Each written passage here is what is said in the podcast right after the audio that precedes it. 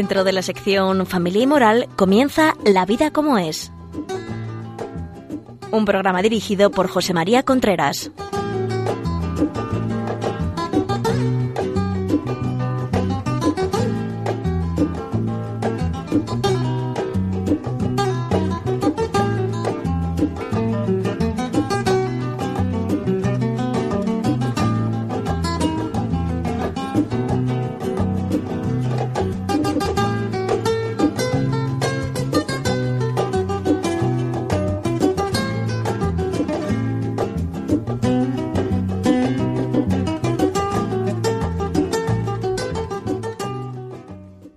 Amigos, aquí estamos nuevamente en La Vida como es, el programa que cada 15 días en Radio María tiene ustedes hablando de relaciones de pareja, educación de los hijos, eh, cómo solucionar problemas de educación, problemas de, de, falta de entendimiento con los suegros, con los padres, con los hijos, etcétera, etcétera.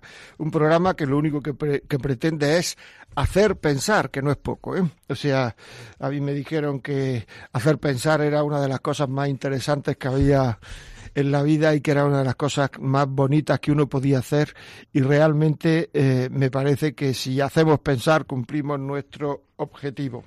Hoy vamos a hablar de errores en una relación de pareja. Como hay como van a salir varios, pues voy a decir errores en una relación de pareja, primera parte. Muchas veces las parejas fracasan y fracasan porque en muchas ocasiones no saben lo que es una relación de pareja. Es decir, que no lo saben. La gente eh, piensa que todo tiene que ir siempre bonito, siempre, y en un matrimonio, en una relación, ocurre lo que ocurre en la vida, o sea, no ocurre más que lo que ocurre en la vida. Y en la vida, pues ocurre todo, o sea, así es la vida, ocurre todo la vida ocurre todo y muchas veces pues hay como una especie de falta de aguante, de, de falta de, de, de, de, deseos de continuidad, de querer que las cosas sean más bonitas, que en el fondo es una falta de madurez, de no aceptar la realidad, de querer quedar siempre por encima. Bueno, pues de todas estas cosas voy a intentar hablar mmm, y en primer lugar voy a hablar de muchas veces hay parejas que acumulan, que guardan, que escriben las cosas que no le gustan del otro, los detalles que no le gustan del otro, y cuando luego explotan salen todos esos detalles. Esto es un error. Y además esto es una falta de justicia. Es muy importante saber, muy importante saber, y lo digo ahora mismo desde el momento primero de, de, del programa, es muy importante saber que una pareja empieza de verdad a quererse cuando cada uno de ellos se da cuenta que el otro tiene defectos y son defectos que no se le van a quitar nunca, porque él, ella es así. Podrá luchar por paliar los defectos, pero en el momento en el cual deje de luchar por mejorar, los defectos vuelven a aparecer. Y algunas veces, incluso, incluso luchando, los defectos aparecen porque, porque así es la vida, porque en la lucha uno, unas veces gana uno y otras veces pierde, la lucha por mejorar, si no nos convertiríamos en unos soberbios. Y, y, y eso hay que saberlo, y eso hay que saberlo ya desde el noviazgo. O sea, no podemos mm, creer que mm, el noviazgo es una parte donde se trata de pasarlo bien. No, no, no, no. O sea, el noviazgo, yo no digo que hay que pasarlo mal, hay que pasarlo muy bien, pero el noviazgo está para conocer al otro. Y dentro del conocimiento del otro tenemos que tener los defectos que no se le van a quitar nunca. Y no ser tan ingenuo, tan falta de madurez para creer que luego va a cambiar. Aquí no cambia nadie. Y si cambia y mejora una persona, pues le damos gracias a Dios. Pero hay que presuponer que esos defectos los van a tener porque son sus defectos, o sea, las cosas en las cuales pues habitualmente falla, pues que es un impulsivo, que es un eh, impaciente, que es muy brusco, que le falta delicadeza, probablemente pues podrá tener más delicadeza, podrá tener tal y luchará por tener, pero sabemos que de base, de fondo, está ahí esa falta de delicadeza. Eso es muy, muy, muy importante saberlo. O sea, no no creerse que, que, que, todo va a ser muy bonito. La gente piensa que se casa y luego ya todo maravilloso. Bueno, todo es maravilloso si uno lucha porque ello vaya para adelante. E, el matrimonio no va solo. Hay que luchar por mejorar, hay que luchar por querer. El querer requiere lucha, que es muy importante saber eso. El querer requiere lucha. El mejorar el cariño requiere lucha. El querer cada vez más requiere lucha. Lucha contra mi propia forma de ser, en primer lugar. Lucha contra mis sentimientos, haciéndole el caso que se le debe de hacer, que en algunos casos es ninguno porque el sentimiento algunas veces funciona y algunas veces no funciona.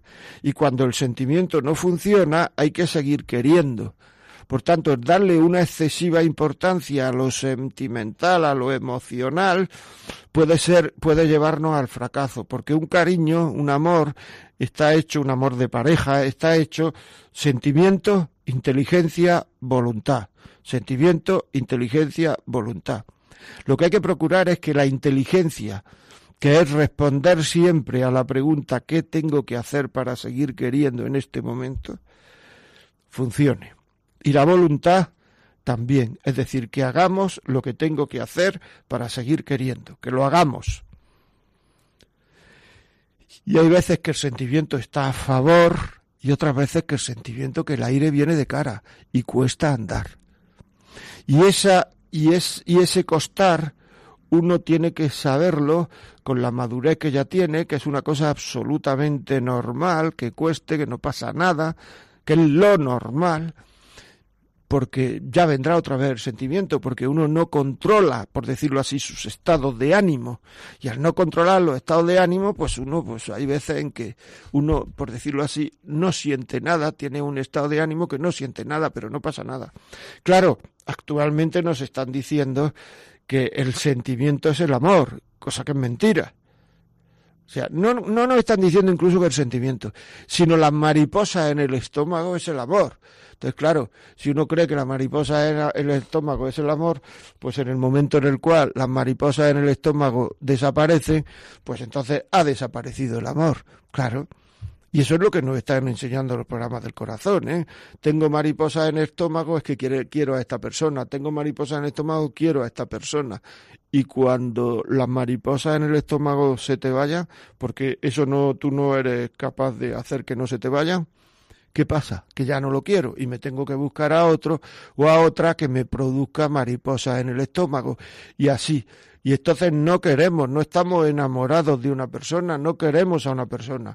Lo que queremos y de lo que estamos enamorados es de las mariposas en el estómago.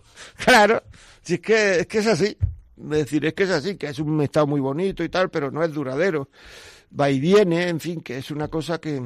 Bueno, pues ahí, ahí tenemos. Primera cosa primera cosa de, esta, de este tema que es, o sea, no acumular detalles eh, eh, negativos del otro y tal, o sea, saber tener la misericordia, la comprensión, la compasión de pasarlos por alto. O sea, claro, lógicamente alguien me dirá, bueno, pero él también lo tiene, ella también lo tiene que hacer. Sí, bueno, pues, pues que, que oiga el programa o, no sé, o al final pues lo puedes lo puede pedir a Radio María este programa eh, llamando a 902 518 500 902 518 500 te mandan un DVD y se lo pone. Pero yo ahora mismo estoy hablando contigo. Y contigo lo que te quiero decir es que no acumules cosas del otro. No acumules cosas del otro. Muy importante. Otra cosa. Otro error frecuente. Hay muchas personas que están casadas, que, o sea, que toman decisiones que afectan al tiempo que voy a dedicar a la familia, al dinero o incluso al proyecto de vida de esta relación sin contar con el otro. Entonces, claro, el otro se siente absolutamente, o sea, desplazado. ¿Qué cuento yo en su vida? Es decir, eso es muy importante, eso es muy importante, contar con el otro. Eh, el, bueno, claro, si es que, o sea, si son cosas de negocio y tal, no, no, estoy hablando de, mm, pues claro, no va a preguntar al otro todas las cosas que hace, que a lo mejor implica un cierto dinero, no, no, estoy hablando, sabéis de lo que estoy hablando, que actualmente mucha gente, gente joven, está casada, pero te organiza un fin de semana por ahí con sus amigos, con sus amigas, y entonces no ha contado con otros, sino simplemente, oye, que el fin de semana del 25 al 29 o al 28 me voy con mis amigas por ahí. Bueno, pero ¿a qué se va uno por ahí con eso? Es que uno cuando se casa, cuando se compromete, tiene, que renunciar a cosas. Y a, a algunas de las cosas que tiene que renunciar son a algunos planes personales o a muchos planes personales. Es decir, los tiene que renunciar. Y entonces estas cosas hay que consultarlas, que a lo mejor al otro o a la otra le parece muy bien, ¿eh? Yo no estoy diciendo, pero quiero decir que no podemos dar la sorpresa, porque en esos sitios de qué se habla. ¿De qué se habla en esos viajes donde van todas solas casadas o todos solos casados? Se tira un fin de semana o en el verano se tiran una semana por ahí navegando, como me dijo el otro día uno, ¿no? pues muchas veces se habla de aquellas cosas que no queremos hablar delante de nuestro marido. Muchas veces se está, o de nuestra mujer, se está haciendo, se está siendo más que haciendo, se está siendo infiel con el sentimiento. Se está siendo infiel con la memoria, se está siendo infiel con la palabra, porque todo aquello que desune, es de alguna manera una cierta infidelidad hacia el otro. La infidelidad no es una cosa que se trata de no hacer cosas y si las hago que el otro no vea, no las vea. No, la infidelidad es una virtud y la tengo que vivir yo, es decir, yo me he comprometido a ser fiel con esta persona. Y entonces, en la medida en que yo vivo esa fidelidad, en esa medida estoy siendo fiel, se entere el otro o no se entere el otro. Esto es muy importante. Es como todas las virtudes, o sea, quiere decir, la sobriedad, el ser sobrio, el no, el no ser glotón, el no atiborrarse de comida, es una cosa que yo tengo que vivir yo, independientemente de si la comida la pago yo me la pagan a mí. Es decir, que son vidas personales, son cosas que yo tengo que hacer personalmente. Con la infidelidad pasa igual. O sea, este tema muchas veces incluso la infidelidad empieza en las despedidas de solteros. La cantidad de barbaridades que se hacen en las despedidas de solteros ya es una entrada al matrimonio bastante, bastante peligrosa para que aquello funcione de forma estable. Y luego muchas veces decimos, ¿qué pasa con el matrimonio? Si con el matrimonio no pasa nada. Con quien pasa es con la gente que llega al matrimonio, que muchas veces llega no preparada, que muchas veces llega sin conocerse, que muchas veces quiere ser un soltero casado. ¿Me explico lo que quiere decir un soltero casado? Y no quiere renunciar a su vida de soltero y quiere seguir casado que muchas veces mm, no nos damos cuenta de la responsabilidad que hemos asumido, que muchas veces nos creemos que esto no es para toda la vida. Y ese es uno de los grandes errores, porque cuando uno cree en la vida que una puerta se puede abrir, la vida muchas veces se pone tan difícil que terminará abriendo esa puerta. Si uno cree que esto se puede romper, toda la gente que va al matrimonio creyendo que esto se puede romper, tiene muchas, muchas, muchas, muchas posibilidades de romperlo. Porque la vida no es muy larga, y algunos de los que me están oyendo lo saben ya por propia experiencia, pero sí es muy ancha y ocurren muchas cosas. Y ocurren muchas cosas para, para romper. Porque todo no va a ir sobre ruedas. Porque en la vida hay muchas circunstancias que uno tiene que afrontar con, con dificultad y con dolor. Y eso es un tema que uno tiene que, ir para adelante. Bueno amigos, estamos hablando de errores en la relación de pareja. Vamos a poner un minuto, dos minutos de, de música y volvemos.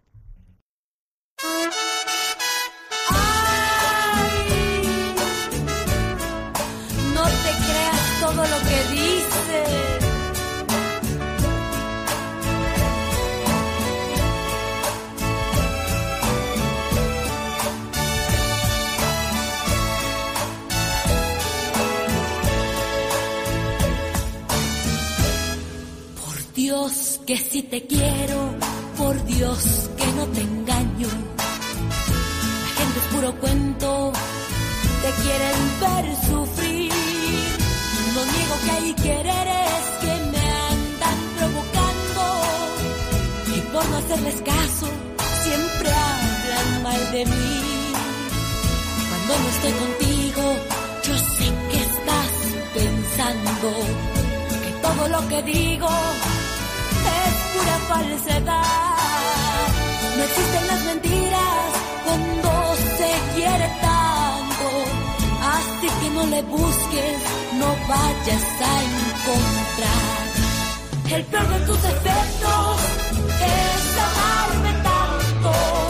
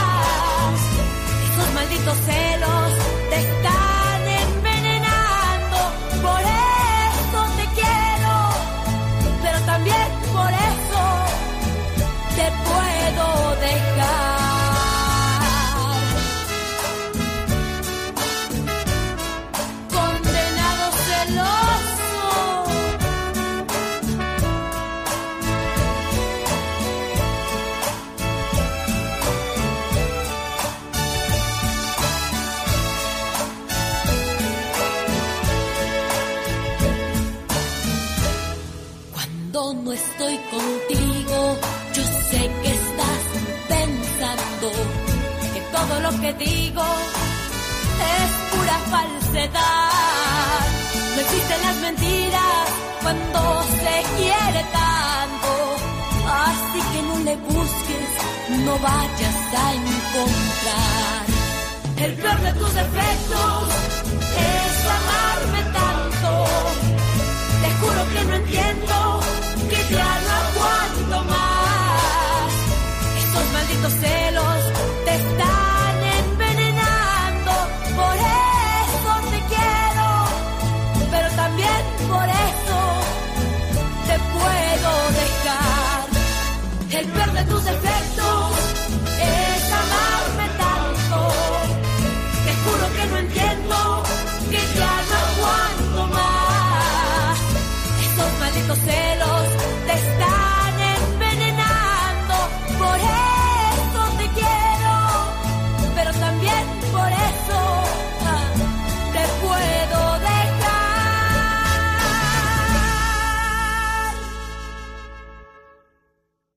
Continuamos aquí, Radio María, José María Contreras, La vida como es, hablando hoy de errores de una relación de pareja. Hoy no vamos a tener llamada, hoy quiero dedicar eh, todo el tiempo a esto, o sea, a estos errores.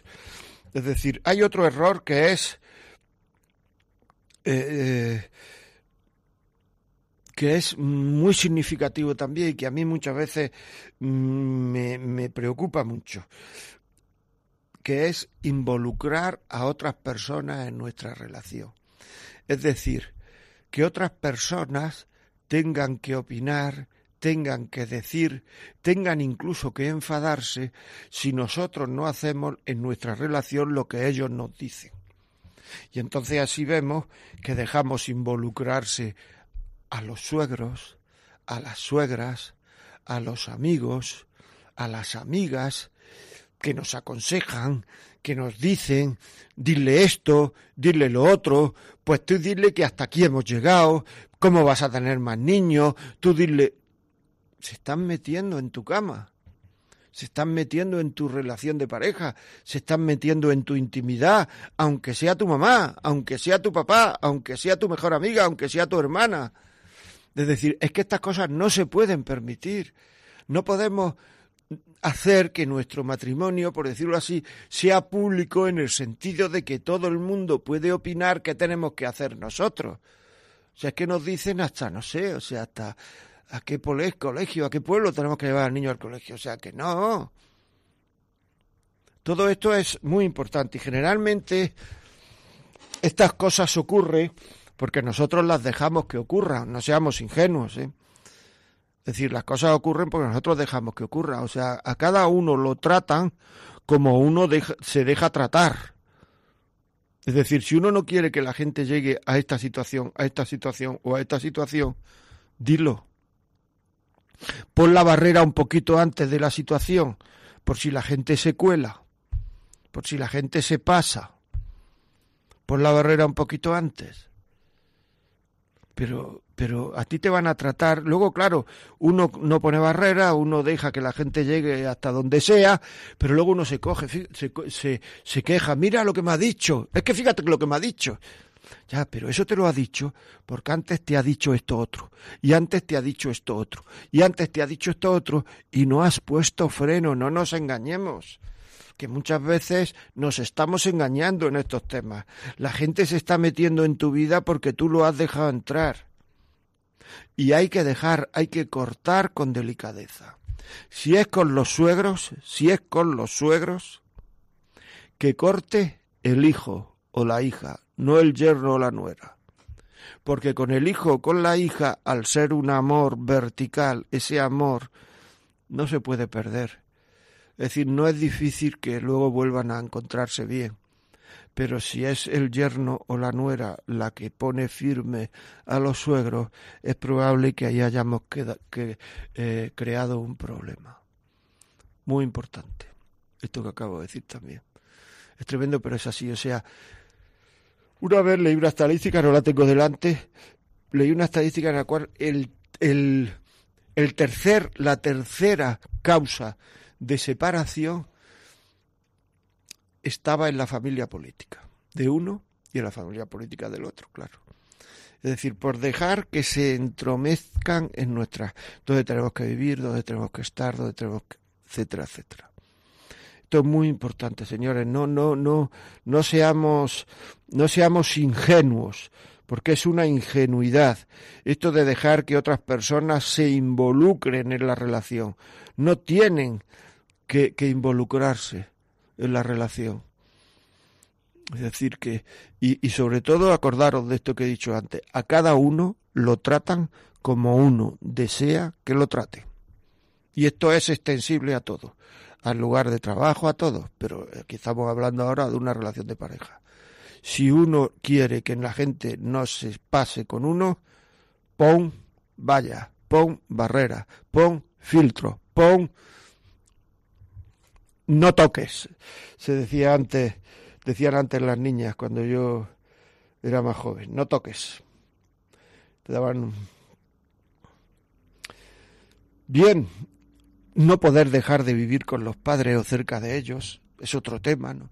Consultar a los padres todo, de forma que al final la otra persona tenga la sensación de que quien lleva el matrimonio son los padres del otro de la otra.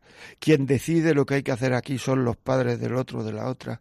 Y cuando estas cosas se, se hacen, llega un momento en el cual se termina consultando a los padres y no se termina consultando a la pareja. Puede parecer lo que queráis, una barbaridad, pero así es. Y además ya los padres han adquirido tal protagonismo que si no se les consulta, se enfadan. Claro. Hay los padres, los que somos padres, ¿eh? y los que tenemos hijos casados, tenemos que saber ser muy delicados en este tema y no entrar donde no nos llaman y no dolernos porque no nos llamen y saber romper, saber hacer y propiciar a, mis, a, los hijos, a mis hijos iba a decir, a vuestros hijos, a mis hijos, a todos, que rompan el cordón umbilical y saber decir esto lo tienes que hablar con tu mujer o con tu marido, saberlo decir y no sentirse orgulloso, orgullosa porque la niña viene y me lo cuenta todo o porque el niño tiene, más que me lo cuenta, que eso no, sino me lo consulta todo o porque el niño me lo consulta todo. Pues si te lo consulta todo y luego hace siempre lo que tú dices, has fallado en la educación de ese hijo. Por tanto, procura que ese fallo de tu educación no le afecte a su matrimonio. Estamos hablando de cosas muy serias, amigos. no, no decir nunca cosas negativas a la hija o al hijo del yerno o de la nuera. Es que tu marido es, y decir cosas negativas, es que tú, eso le ayuda a él, a ella a quererlo más.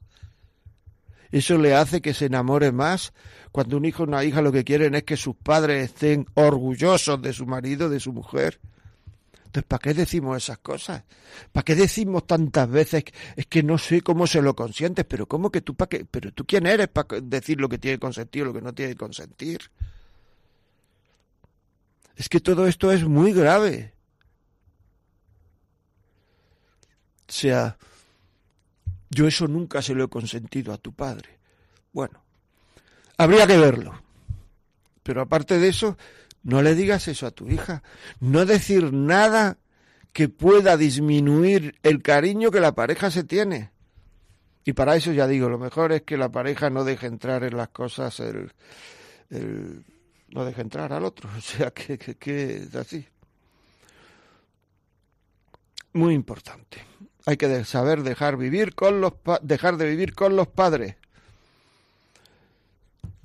Después hay otro campo que a mí también me preocupa, que tiene relación con esto de las salidas de los fines de semana, que no son salidas de los fines de semana, que entre semana. Ahí hay que poner unos ciertos límites de las salidas de uno u otro. Sea, no puede ser que es que después del trabajo se vaya siempre con amigos, o se vaya todos los jueves y venga a las 3 de la mañana, o se vaya ya por, por cosas hechas, que mañana es jueves yo ya no estoy. No, no. Todos esos límites, en cuanto a salir con otras personas o no, hay que hablarlos con la pareja. Porque nosotros tenemos que saber, y esto hay alguien que se puede sonreír al decir esto, pero si se sonríe al decir esto es que tiene que empezar a actuar con rapidez.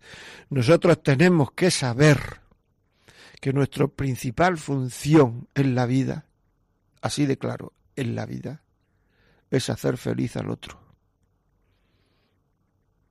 Y mientras no luchemos por vivir eso, Digo, luchemos por vivirlo.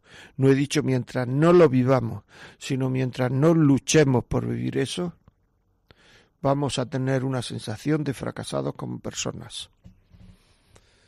Es así. Es el, uno de los compromisos, el compromiso más grande que uno mm, va a dedicar, va, va a tomar en su vida, porque es la decisión más grande que uno va a tomar en la vida. Y en función de las decisiones, tú dime las decisiones, los compromisos de una persona y te diré los valores que tiene. Esa decisión es una decisión, es un compromiso de por vida. Es un compromiso de por vida. Y eso hay que saberlo desde el primer día. Y eso hay que cuidarlo. Los compromisos uno tiene que cuidarlos. Porque si no los cuida, tiene el peligro de no vivirlos. Y muchas veces los compromisos, como su misma palabra indique, compromiso, comprometido, comprometer, o sea, tienen algunas veces su dificultad para vivirlos. Por tanto, no podemos considerar el matrimonio como un punto de de llegada. Alex, ya me he casado, ya puedo hacer lo que me dé la gana. No, es un punto de partida. Por tanto, esto de salir con amigos, con amigas, con pues ya se sale con amigos, pero ya vienen amigas solteras de los amigos solteros. Y se salen con amigas y vienen algunas veces amigos solteros de las amigas solteras. Es decir, un lío. O sea, una cosa que no, tú estás casado estás comprometido y todo lo que pueda hacer que tu corazón se vaya, hay que evitarlo, porque el corazón o uno lo encierra, aunque sea de oro la caja, pero lo encierra, o uno le cierra con unos cuantos cerrojos, o el corazón se te va. Y muchos van en estas, en estas salidas con los amigos, en estos sitios, donde muchas veces va uno con el corazón con una bandeja, en una bandeja el corazón diciendo, ¿quién lo quiere? ¿quién lo quiere? ¿quién lo quiere? Eso, entre otras cosas, es una falta de autoestima porque nos, cuando alguien nos hace caso, nos dice algo, nos ponemos tan contentos y luego llegamos a casa y nos encontramos al de siempre, a la de siempre, con lo contento que me he puesto porque fulanito me ha dicho esto o lo otro. ¿Dais cuenta? Falta de autoestima. Creerse que, que uno no tener que demostrarse, que eso es una cosa que está pasando ahora bastante porque cada vez hay más falta de autoestima, porque cada vez la gente se siente menos querida, en primer lugar por ellos mismos, porque están haciendo la vida que no le gustaría hacer. Y de ahí viene la mayoría de los desasosiegos, de los estrés y de los más genios que hay en la sociedad. O sea, hacer la vida que no me gustaría hacer.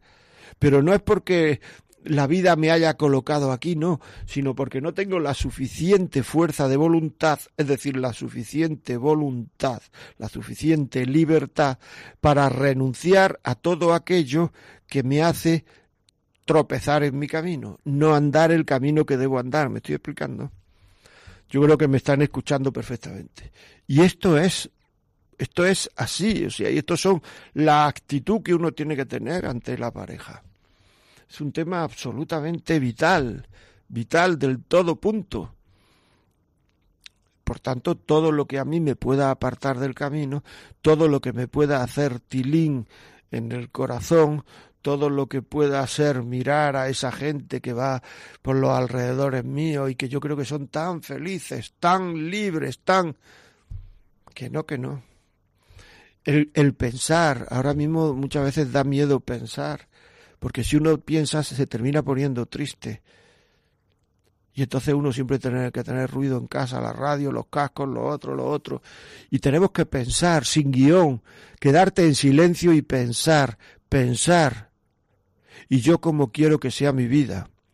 Y yo como quiero que sea cuando yo tenga 80 años, como quiero haber vivido. Y cuando vea que está cerca la muerte, como quiero haber vivido. Dicen los filósofos, dice la gente de pensamiento, que todo pensamiento, toda filosofía se hace sabiendo que el hombre va a morir. En el momento en que eso no se tiene en cuenta, pues ocurre lo que está, lo que está pasando ahora mismo en nuestra sociedad, que se le llama una sociedad light. Una sociedad en la cual estamos viviendo el instante presente, el momento presente, solamente, y nos creemos que se mueren los otros, que nosotros no nos tenemos que morir, que nosotros estamos aquí de por vida. Tomamos decisiones como si fuéramos a estar aquí de por vida. Y luego uno dice, no, pero es que cuando uno es viejo ya cambia. Cuando uno es viejo hay mucha gente que no cambia muchísima gente y es una pena porque han pasado por la vida sin un cogollo, sin un cogollo central sobre el que dar vuelta en la vida, o sea, lo que se llama sin un sentido de la vida. No es que han vivido, es que la vida los ha vivido a ellos. Bueno, vamos a, a oír un poquito de música otra vez, a un momento de relajo y seguir hablando aquí en el programa La vida que es sobre errores en la relación de pareja.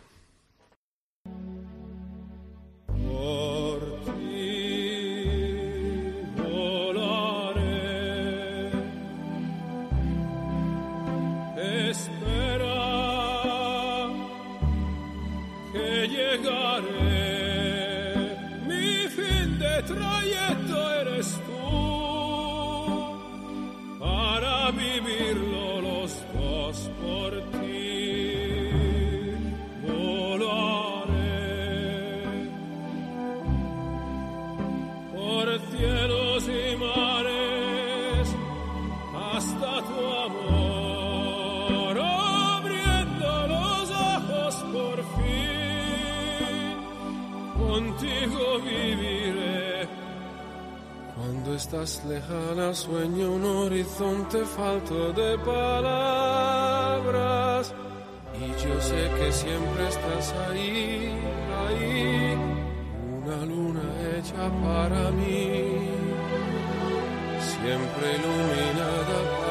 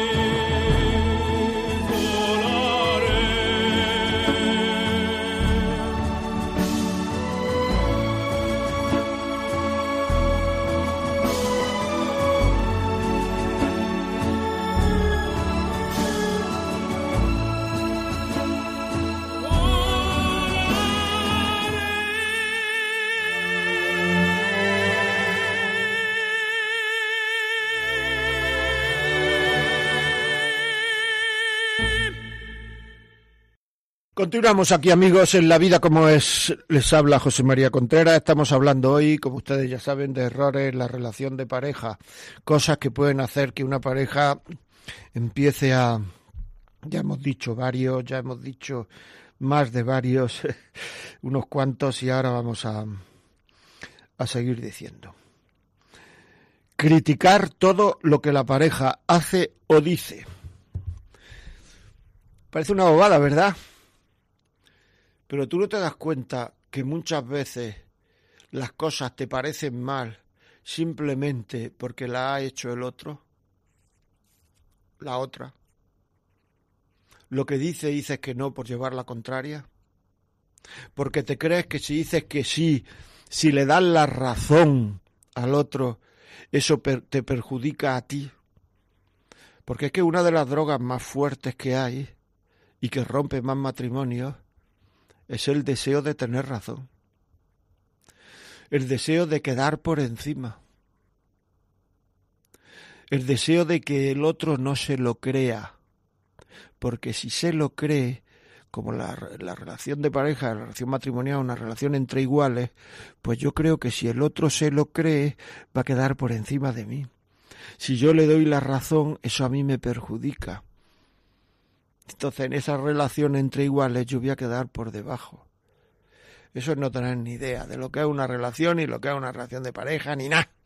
Pero eso es muy frecuente, no vaya que se lo crea. Me acuerdo una vez visitando a una señora que había muerto su marido, que en un momento, claro, había muerto su marido, se me puso a llorar y me dijo, me gustaría que estuviera aquí Pepe para decirle lo que lo necesitaba, lo que tal. Yo estaba allí momento tan, tan, digamos, tan íntimo que, en fin, no sabía cómo salir y le dije, bueno, pues si eso ya lo sabía él.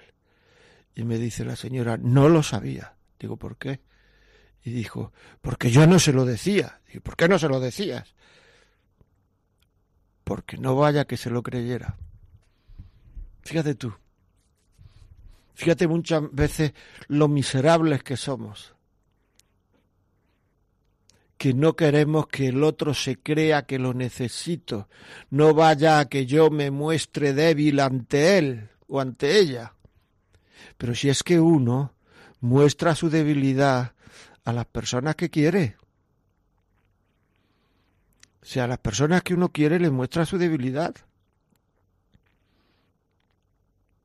Lo que pasa es que esa persona a la cual se le ha mostrado la debilidad tiene que tener la suficiente fortaleza, la suficiente presencia de ánimo y el suficiente cariño a la persona que le ha eh, mostrado la debilidad de cuando hay rifirrafes, cuando hay discusiones de pareja, no sacárselo y echárselo en cara esa debilidad, porque si no estamos cortando la comunicación, porque si yo le digo debilidades y luego me las echa en cara, pues entonces ¿para qué se las digo? Y eso muchas veces ocurre. Lo que no han dicho en un momento de sufrimiento, de debilidad, etcétera, lo echamos en cara luego. Hombre, por Dios. Como se dice ahora, hay que ser buena gente. Y la buena gente eso no lo hace. Claro. Por supuesto que no. Por tanto, el deseo de tener razón es muy peligroso el saber dar razón al otro. Porque muchas veces discutimos por no dar la razón. Si es que mira, es que estaba la ventana abierta. No, estaba cerrada. hombre, estaba abierta, estaba cerrada. Y llega un momento en que ya a uno y a otro le da igual como estuviera la ventana. O sea, es que le me da lo mismo como estuviera la ventana. Lo que ocurre es que lo que quiero es quedar por encima del otro. Y si yo he empezado diciendo que estaba cerrada, no me bajo el burro. Y si él ha empezado diciendo o ella que estaba abierta, no se baja el burro. Pero a, los dos les da igual como estuviera la ventana. ¿Os dais cuenta cómo se puede discutir por una cosa que les da igual a los dos? ¿Y qué es lo que hay de fondo? El deseo de tener razón. Soberbia, querer quedar por encima, orgullo, incapacidad de pedir perdón. El perdón forma parte del amor.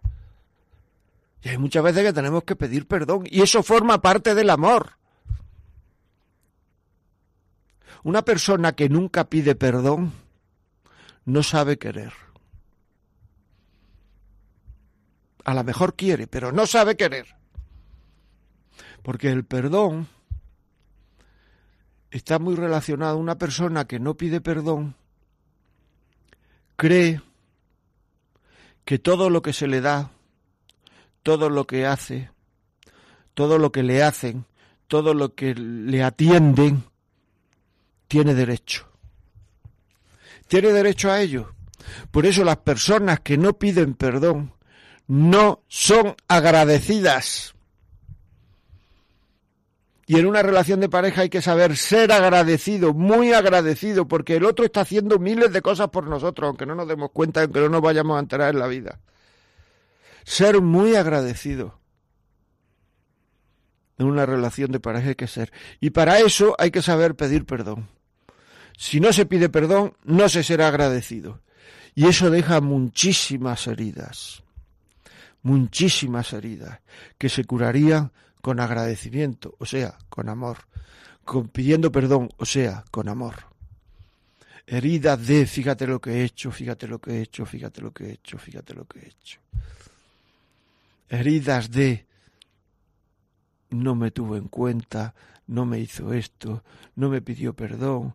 Yo estaba dispuesto a perdonar, dispuesto a perdonar, pero es que no me pidió perdón me decía que no me pedía perdón, que no hacía falta pedir perdón, que el pedir perdón, estamos educando a los hijos muchas veces, el que el pedir perdón es de débiles. El otro día me decía un señor que le había dicho a su hijo, oye, todo lo que, si alguna cosa ha hecho mal, te pido perdón. Y me ha dicho, no pidas perdón, papá. ¿Cómo que no pidas perdón? Y me dice que él se creía que el pedir perdón es una cosa de, de personas débiles hasta ahí estamos educando a los hijos en que pedir perdón es una cosa débil, si pedir perdón es una de las mayores grandezas que tiene el ser humano. El pedir perdón, o sea, perdón, me he equivocado. Yo me equivoco, rectifico, vuelvo a empezar, porque ¿cómo uno va a mejorar si no reconoce que se ha equivocado? Y si se ha equivocado, ¿cómo uno va a mejorar si no pide perdón a quien corresponda? Claro. Por eso la mejoría personal muchas veces es una cosa difícil, porque uno está dispuesto a mejorar como técnico, o sea, como médico, como ingeniero, como físico, como albañil, como agricultor, como pastor, como conductor de autobuses, como uno está dispuesto a mejorar como técnico pero no está dispuesto a mejorar como persona.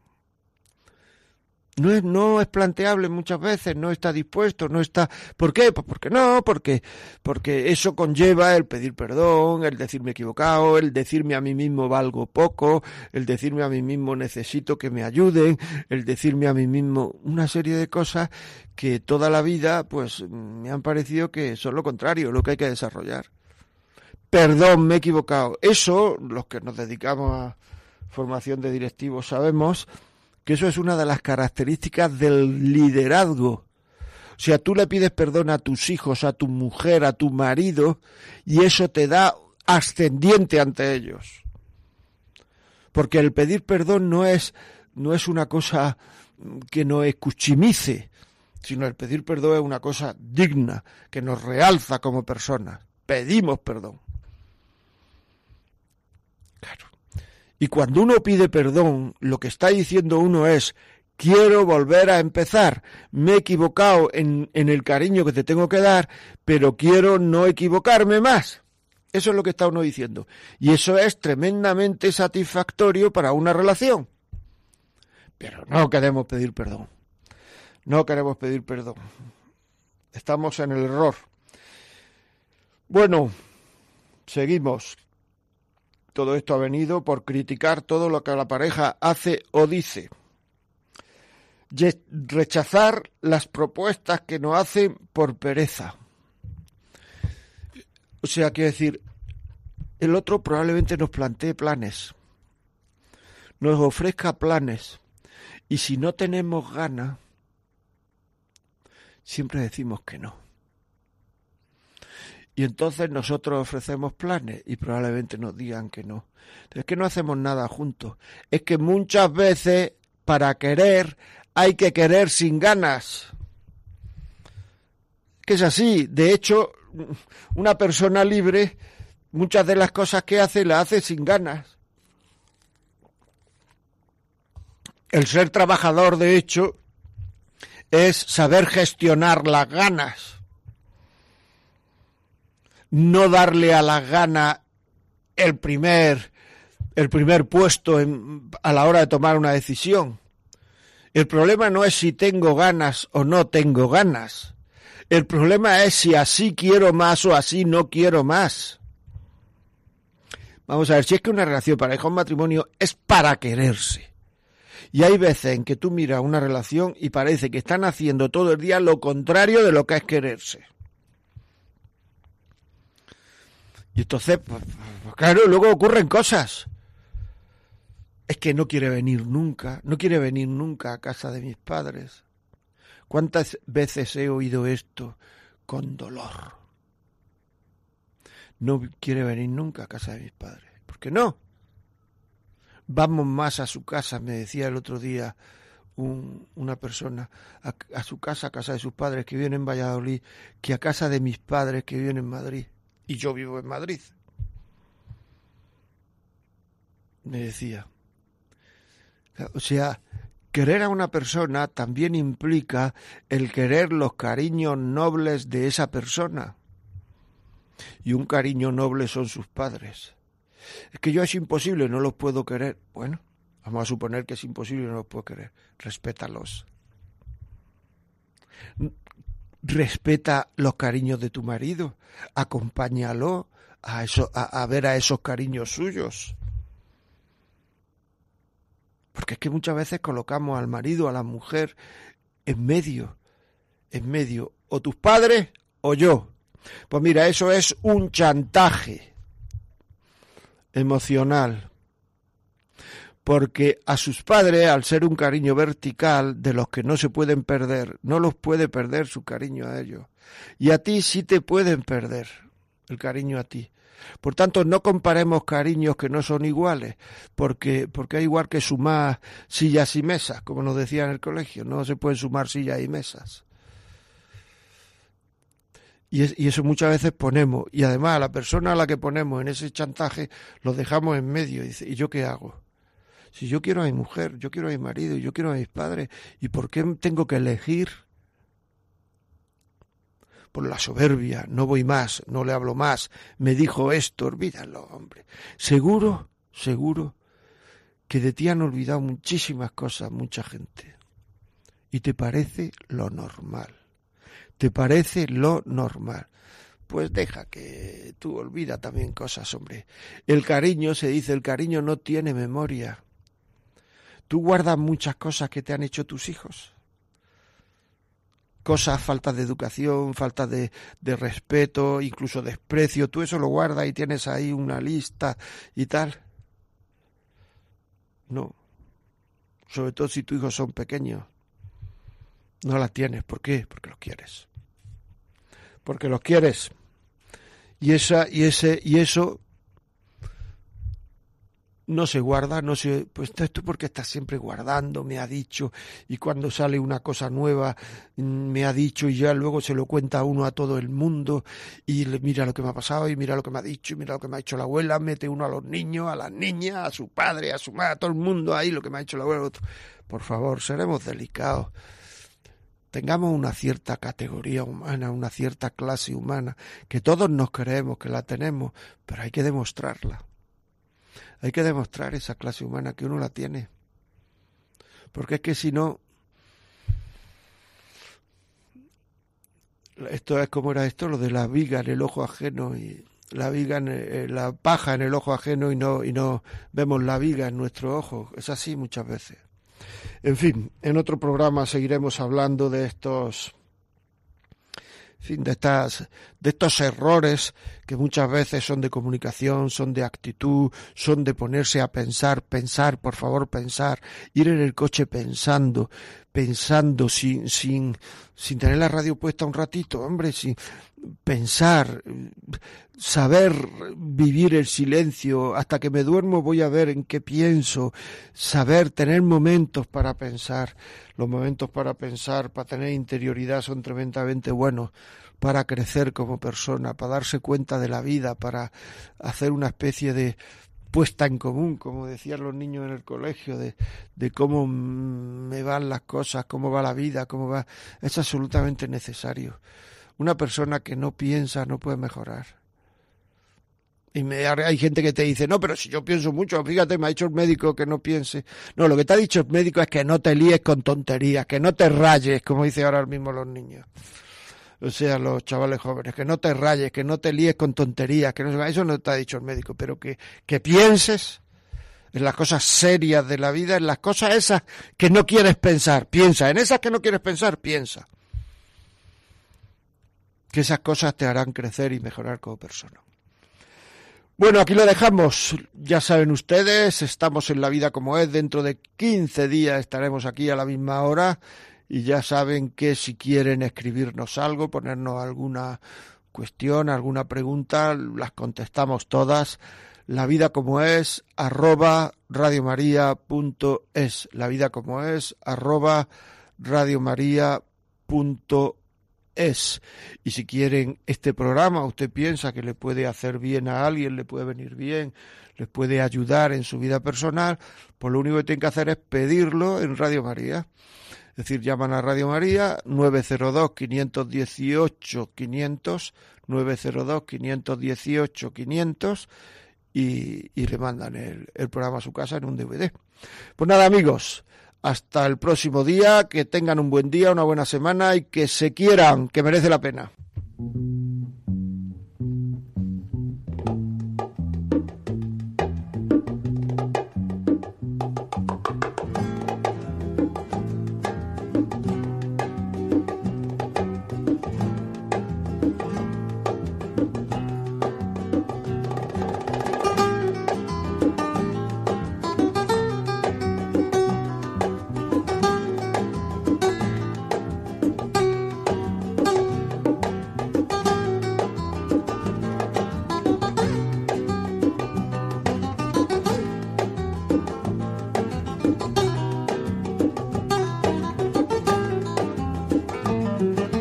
Y así finaliza en Radio María La Vida como es, un programa dirigido por José María Contreras.